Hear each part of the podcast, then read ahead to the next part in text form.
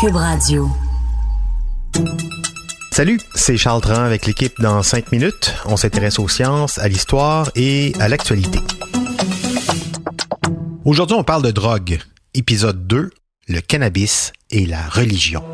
Mes chers frères, je vous ai convoqués pour vous parler d'un problème sur Terre.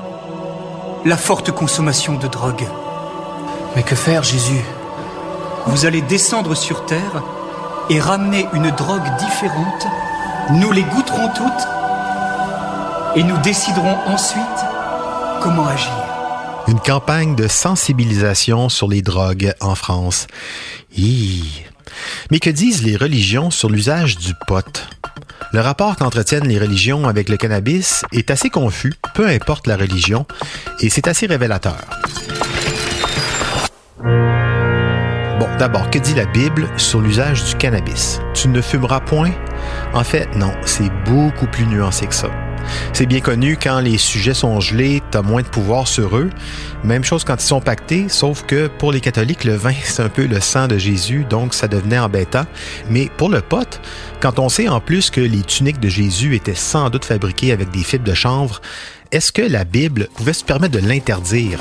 Je suis la lumière du monde. Celui qui me suit ne marchera pas dans les ténèbres, mais aura la lumière de la vie. Au temps des premiers chrétiens, le chanvre, ça poussait partout, un peu comme de la mauvaise herbe, et on savait l'utiliser à profit pour ses propriétés textiles, ses propriétés nutritives, médicinales, mais sans doute aussi pour ses propriétés euphorisantes. L'Esprit du Seigneur est sur moi, parce qu'il m'a oint pour annoncer une bonne nouvelle aux pauvres. On dit même que l'huile d'onction avec laquelle Jésus badigeonnait ses apôtres était à l'époque fabriquée avec du chanvre enduit partout sur la peau, ça peut effectivement faire voir bien des anges dans le ciel. Mais à la Renaissance, tout change avec un pape, le bien nommé Innocent VIII, qui assimile la sorcellerie autour du chanvre à une hérésie, un culte de Satan. Et cette décision, elle va contribuer à marginaliser non pas seulement l'usage récréatif du cannabis, mais aussi tout un savoir ancestral en matière de plantes médicinales. En fait, aujourd'hui, dans le christianisme, il y a deux courants de pensée sur le pot.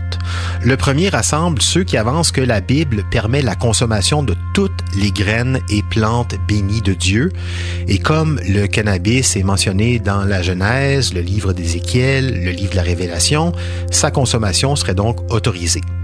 Deuxième courant de pensée, là, on dit, OK, plantes de Dieu, mais comme la ciguë ou les champignons vénéneux qui ont eux aussi été créés par Dieu et qui sont mortels, c'est pas une raison pour tenter le diable.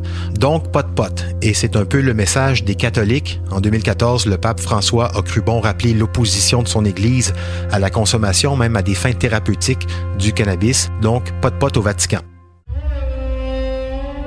Chez les musulmans, euh, le Coran est assez clair, pas d'artifice, sobriété obligatoire. C'est en terre d'islam d'ailleurs qu'a été dictée la première interdiction concernant le cannabis. Au 14e siècle, un émir interdit la culture de cannabis en Égypte et condamne ceux qui sont pris en train d'en consommer à avoir les dents arrachées. Aïe aïe.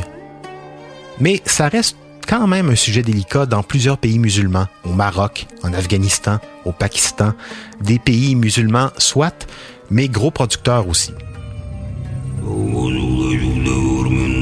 Chez les bouddhistes, on est encore plus nuancé. Pour eux, la seule manière d'atteindre la plénitude, c'est en ayant un esprit clair, c'est-à-dire à jeun.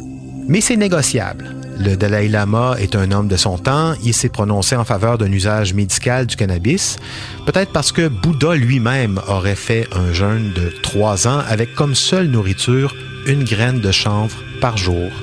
Oui, c'est aussi nourrissant le chanvre. Pour les Juifs, enfin, c'est assez complexe, mais en partant du fait que le cannabis est une plante cachère propre à la consommation, donc on peut supposer que c'est l'une des religions les plus permissives avec cette plante, même chez les acidiques. Cela dit, la Torah est claire sur la question, pas le droit d'en fumer, même si sur la tombe du roi Salomon, il y avait, paraît-il, quelques plantes cannabis, sans doute pour des usages thérapeutiques, parce que c'est vrai, Israël est un pays pionnier en matière de cannabis à usage thérapeutique. Ce que je retiens de ça, c'est qu'en général, et sauf exception, tout est dans la modération et le bon usage. Même les religions en apparence les plus strictes ont compris ça, au moins dans l'usage thérapeutique du cannabis. Parce qu'un esprit apaisé, c'est un esprit sage. C'est pour moi qu'il dit, c'est Bouddha. En cinq minutes, c'est terminé. Prochain épisode, on s'intéresse à la prohibition du cannabis au Canada et aux États-Unis.